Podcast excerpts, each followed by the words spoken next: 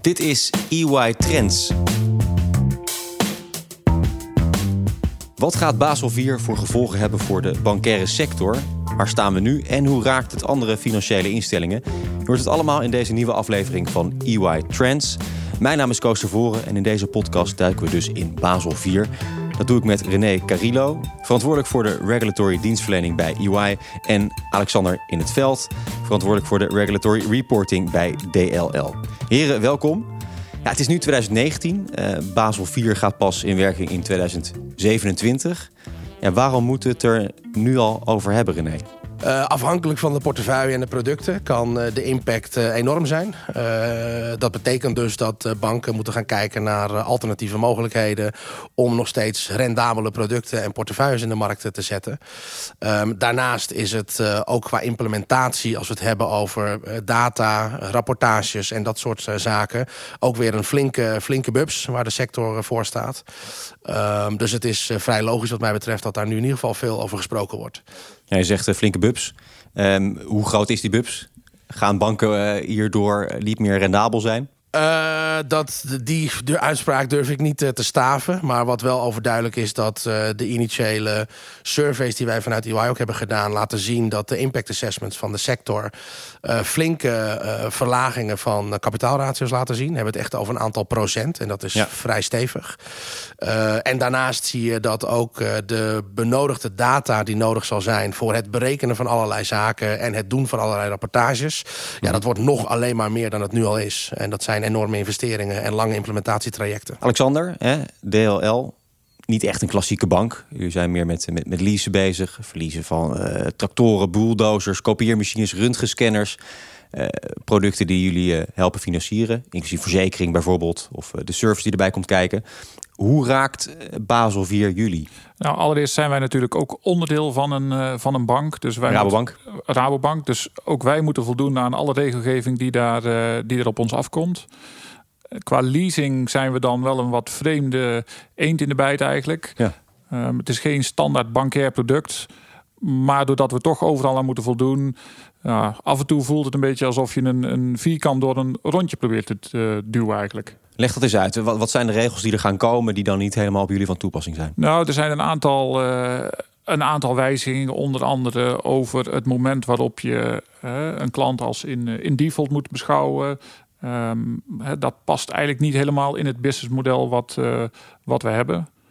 Um, maar daar hebben we geen keuze in. We moeten gewoon voldoen aan, uh, voldoen aan de wet uiteraard. En nou, uiteraard zijn we daar uh, druk mee bezig. Maar dat kan wel een behoorlijke impact hebben op ons, op ons businessmodel, op onze processen, systemen en ja, alle investeringen die daarvoor nodig zijn. Ja, en als je het hebt dan over businessmodel, wordt het dan gewoon minder aantrekkelijk om jullie product te leveren? Nee, dat niet, eh, denk ik. Het is meer dat wij uh, meer aandacht moeten besteden of meer focus moeten hebben op het, uh, eigenlijk op het beheer van onze portfolio.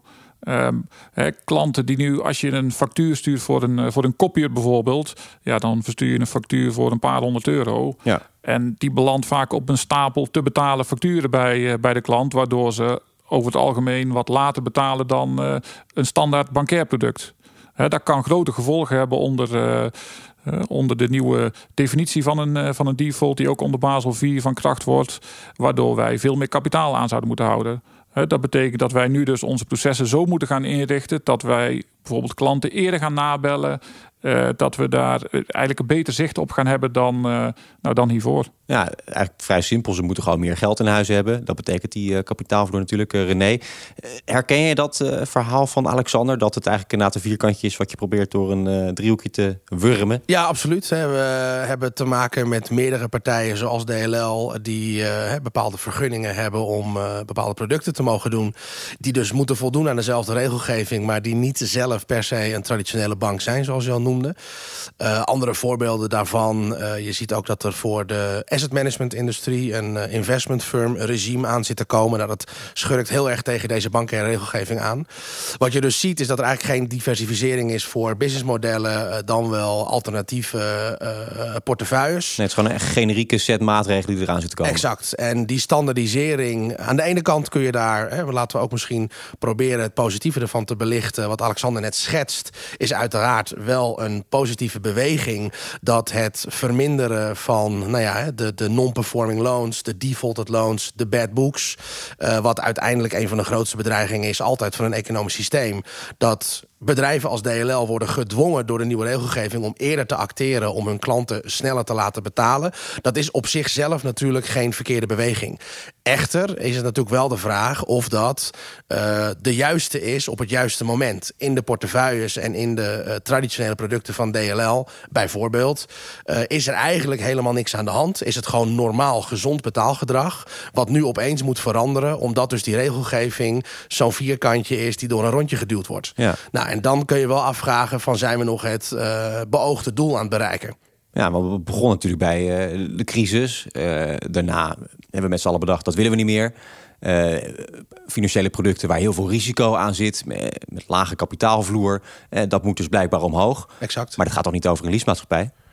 Exact. Ik denk dat dat een, uh, dat dat een terecht uh, statement is.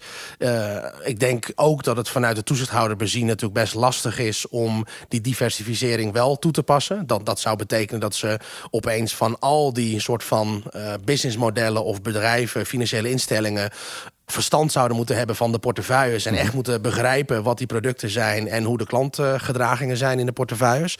Dat is bijna een onmogelijkheid. Zeker op dit moment kan dat nog niet. Als je kijkt naar alle data-driven reporting die momenteel uit wordt gezet, bijvoorbeeld een Anacredit, dat zou de toezichthouder wat beter in staat moeten gaan stellen om echt dat soort portefeuillekennis op te bouwen. Ja. Maar op dit moment is dat er natuurlijk ook gewoon niet. En dat kan je denk ik ook ergens weer niet helemaal verlangen.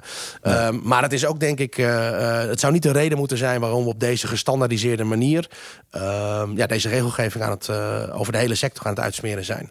Nou, uiteindelijk, wij zijn onderdeel van Rabobank uiteraard, maar wij zijn slechts 5% van het balanstotaal van, uh, van de bank. Dus uh, ook daarvoor hebben we uiteraard wel sympathie voor dat het moeilijk is om voor een relatief klein onderdeel van, uh, van de bankaire sector ja. om daar specifieke regelgeving voor, voor te maken. Nou, ik snap dat je inderdaad niet voor elk bedrijf, elke organisatie aparte regelgeving kan verzinnen, maar je, je zou op zich subgroepen kunnen maken of iets dergelijks, toch? Ja, dus de, volgens mij is de Europese brancheorganisatie voor leasemaatschappijen die, die lobbyt ook daar hard voor. Eigenlijk om de impact op de lease sector, om die uh, in ieder geval voor het voetlicht te brengen. En eventueel maatregelen nog te kunnen ja, laten nemen om de impact te verkleinen. Hoe bereid je je voor? Want we hebben op zich nog wel een aantal jaar te gaan, acht jaar te gaan, voordat het officieel van kracht is. Hoe eh, start je nu met voorbereidingen? Ja, dus wij zijn, eh, als je bij een, eh, bij een puur bankair bedrijf, eh, je hebt hypotheken die 30 jaar lopen, dan weet je één ding zeker, dat is iedere hypotheek die je nu hebt, die is op het moment van implementatie, zit die nog steeds in je portefeuille. Dus dan word je ja, echt gedwongen om nu te, om nu te acteren. Als je naar ons type product kijkt, dan is dat, heeft dat ongeveer een looptijd van drie, vier jaar. Wat in feite betekent dat alles wat wij nu doen in 2027 niet meer in, uh, niet meer in portefeuille zit. Echter, de wijzigingen die op ons afkomen, is zoals René al aangaf, hebben vooral heel veel impact op um, rapportages, op het verzamelen van data, op eventueel het aanpassen van, uh, van processen. En ja, op dat vlak moet je gewoon nu beginnen, want anders eh, ben je in 2027 ben je niet klaar. Ja, en wat betekent dat? Meer mensen? Betekent enerzijds meer mensen, maar ook gewoon aanpassingen in, uh, in systemen. Wij zijn actief in, in 35 verschillende landen. Um, dat betekent dat we ook heel veel verschillende systemen hebben. En als je data moet gaan ophalen in landen, ja, dan moet je vaak voor ieder land afzonderlijk moet je, moet je langs om te kijken, heb je die data überhaupt? En als je ze hebt, kan ik ze dan ook krijgen? En als ik ze krijg, weet ik dan zeker dat de kwaliteit voldoende is. Dus ja, dat is, dat is nog redelijk wat werk. Ja, René, is dat inderdaad de voorbereiding die je moet treffen als je DLL bent of een vergelijkbaar bedrijf?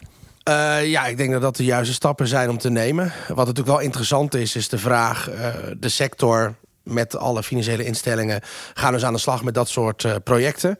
Het voorbereiden van de processen, systemen, data, mensen. Echter, uh, als we het hebben over de eventuele opkomende crisis die eraan zit te komen... en iedereen heeft momenteel wel het idee dat we een beetje aan de piek van die, uh, van die economische cyclus zitten... Uh, dan moeten we natuurlijk eigenlijk bezig zijn met het inschatten van die risico's... die we aan het aangaan zijn als financiële instellingen. Dus welke risico's zijn wij op dit moment aan het financieren in de sector? Hoe gaan we die beschermen? Hoe gaan we met de collateral om? Hoe gaan we met de klanten om? En wat best wel voor mij iedere keer weer een vraagstuk is, zijn we onszelf niet iedere keer aan het afleiden van waar het echt om gaat. En uiteindelijk aan de voorkant, waar we de producten met de klant afsluiten, en of dat nou in retail of in corporate is, dat maakt eigenlijk niet uit. Dat is het punt waar we natuurlijk de risico's ook aangaan. En wat je volgens mij echt wel ziet, is dat we aan de achterkant heel erg bezig zijn om compliant te zijn met allerlei wet en regelgeving in design. Maar om dat echt te operationaliseren aan die voorkant... dat we dus echt de juiste dingen doen om te zorgen dat we nou, de risico's die we nemen... op een juiste manier inschatten uh, en, ook op, en ook tijdig monitoren en daarop acteren. Ja, dat uh, is wat mij betreft in een disbalans met alle moeite die we stoppen... in dus al die achterkantzaken. Uh, en dat is wat mij betreft wel een, een groot vraagstuk... of dit het beoogd doel is van al die wet en regelgeving. Maar dat is in feite niet, niet heel erg nieuw... want dit was natuurlijk bij de invoering van Basel 2 was dit ook, al een, uh, ook al een dingetje. Toen gingen we van eigenlijk geen risicoweging, gingen we naar risicoweging op basis van klanttype, op basis van onderpand wat je financiert.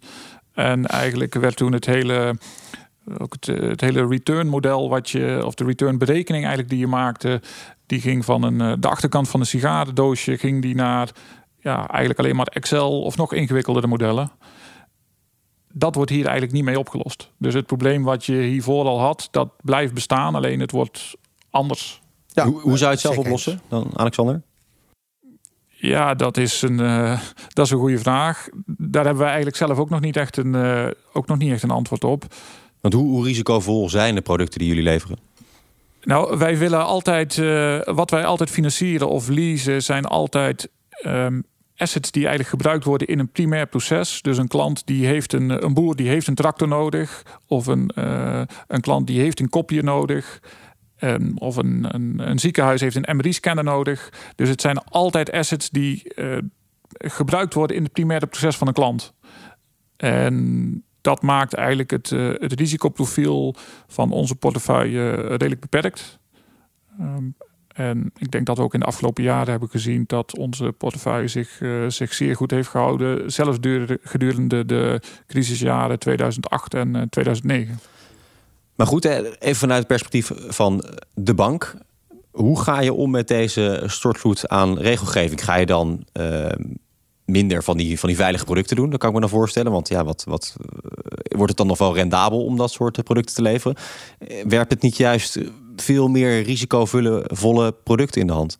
Ja, dat is een interessante gedachte. Uh, ik heb daar niet de cijfers voor me te staven. Maar uh, ik heb wel het gevoel dat je in ieder geval kunt stellen... dat er uiteraard naar rendement wordt gezocht. Dat moet sowieso. Ja. Uh, de, ook de bank moet, moet heeft, heeft een winst, winstverhoging. Inderdaad, de rente is momenteel heel erg laag.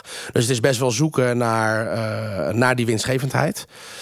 Uiteraard zie je wel dat er ook natuurlijk een zoektocht is naar, naar purpose en zingeving. Hè, vanuit, uh, vanuit ook de financiële sector. Maar at the end uh, kan een eh, bank niet overeind blijven met alleen een hele goede purpose. Um, ik denk dat met het invoeren van Basel 4 en daarmee met name die output floor. Ik denk dat dat de belangrijkste is, die gewoon pittige impact gaat hebben. Zeker ook in, in Nederland, bijvoorbeeld in zo'n uh, hypothecaire uh, portefeuille, zoals Alexander al schetste. Ja, dat wordt de vraag, uh, drijft dat dus niet toch de bank, de banken, de sector... om complexere en dus risicovollere producten weer te gaan bedenken. Uh, voor zover ze niet al bedacht zijn in de afgelopen tijd. Want er ziet echt wel veel nieuwe producten ontstaan. Ja, en is dat dan wat we willen? Het is eigenlijk een heel tegenstrijdig effect. Hè? Ja, aan de ene kant wil je inderdaad dat uh, ze minder risicovolle producten gaan leveren. Maar ja, door al die regelgeving is dat helemaal niet meer rendabel om minder risicovolle producten te leveren. En ga je misschien je meer richten op juist risicovollere producten. Ja, dat denk ik wel. Uiteraard eh, moet er wel bij gezegd worden dat uiteindelijk, hè, zeker vanuit de prudentiële kant, hè, wat, wat Basel 4 dan is qua regelgeving, is het ook gewoon met name ervoor zorgen dat de financiële sector voldoende uh, kussen heeft, hè, voldoende buffer heeft om een financiële downturn te kunnen opvangen. In plaats van dat het weer wordt afgewenteld naar de belastingbetaler. Aan de andere kant komt het keihard via de achterkant natuurlijk ook gewoon weer terug. Want wat je ziet is dat uh, wij, wij horen nu al van klanten dat als zij met banken in gesprek zijn over financieringen, dat er vaak al een premium of een opslag wordt gerekend uh, met het oog op Basel 4. Nou, heel veel van onze klanten die niet in de financiële sector zitten, komen dan bij ons met wat bedoelen ze daar eigenlijk mee. En dat valt natuurlijk best uit te leggen, want ja, er moet nog steeds geld verdiend worden. Echter, de vraag is wel, als die opslag puur een, een vergoeding is voor bijvoorbeeld zo'n output floor vanuit Basel 4, wat heeft dat dan nog te maken met het risicoprofiel van de klant? En is het dus terecht dat dat soort zaken worden afgewenteld op een klant, wat dus helemaal niks te maken heeft met zijn of haar risicoprofiel? Dat is wel wat mij betreft een vrij lastig vraagstuk of dit de juiste richting is. Nou, het is toch een beetje, René, een vrij somber beeld. Dus aan de ene kant moeten banken veiliger worden. Maar ja, eh, kosten omhoog is ook natuurlijk lastig. Ga je doorberekenen aan de klant of ga je snijden in de kosten, is vrij lastig om dat te doen. Hoe gaat dit zich eh, ontwikkelen richting 2027? Uh, nou, misschien is het in ieder geval nog even goed om te vermelden uh, dat Basel 3 finalization is op dit moment nog niks meer tussen aanhalingstekens dan een, een Basel-publicatie van Basel-comité. Um, dus de vraag wat er allemaal echt van overblijft na alle lobby, na het maken en ontwikkelen van de wet en regelgeving en het goedkeuren daarvan, ja. is om even de vraag waar we dan staan. Mm -hmm. Laten we er even vanuit gaan dat dit gewoon één op één met ongeveer dezelfde impact van kracht zal worden. Nou ja, dan is het in ieder geval, denk ik, vooral een vraagstuk over wat is de, de business impact en hoe gaan we daar strategisch mee om. Dus je zult gaan zien, denk ik, dat de bankaire sector zich gaat focussen op bepaalde sectoren. Misschien nog meer dan dat nu al gaande is. En uiteraard ga je een, nog verdere uh, impact op gewoon het ecosysteem uh, zien. Hoe bedoel je dat? Dat specificeren op sectoren? Ze worden gewoon banken die zich meer gaan richten op bepaalde producten. Ja, dus ik denk dat je meer specialisme gaat krijgen bij bepaalde banken. En voor specialisme kun je vaak ook eh, net iets meer vragen. Herken je dat toekomstbeeld, Alexander? Nou, wij zijn natuurlijk zelf het voorbeeld daarvan. Want wij zijn de specialist op het gebied van, uh, eigenlijk van leasing binnen Rabobank. Um, dus wat dat betreft kan ik, kan ik dat wel onderkennen eigenlijk wat, uh, wat René stelt. Voor fintechs, ja, dat, zal de komende jaren moeten gaan, uh, moeten gaan uitwijzen. Je ziet nu de eerste fintechs verschijnen die spaargelden, wat toch eigenlijk altijd een standaard bankair product is, uh, is geweest, gaan aanbieden. Um, de komende paar jaar moet zien, moeten we zien hoe zich dat ontwikkelt. Hoe, hoe die spaarmarkt zich ontwikkelt en of dat eventueel overslaat ook op andere producten en diensten die door banken worden aangeboden. Maar ik sluit niet uit dat, dat, dat, dat, dat die ontwikkeling zich doorzet. En ja, dan zullen we ook voor deel al moeten zien hoe, dat, uh, hoe zich dat ontwikkelt. Dit was EY Trends over Basel 4 met René Carillo, verantwoordelijk voor de regulatory dienstverlening bij EY. En Alexander in het Veld, verantwoordelijk voor de regulatory reporting bij DLL. Wat we daadwerkelijk gaan zien van Basel 4 en wat de impact gaat zijn van deze nieuwe regelgeving, ja, de tijd zal het leren. Wil je op de hoogte blijven van alle ontwikkelingen en alle business trends uh, en wat dat voor zaken in Nederland betekent, abonneer je dan gratis op deze podcast via iTunes of Spotify en hou onze website in de gaten www.ey.nl/slash podcasts.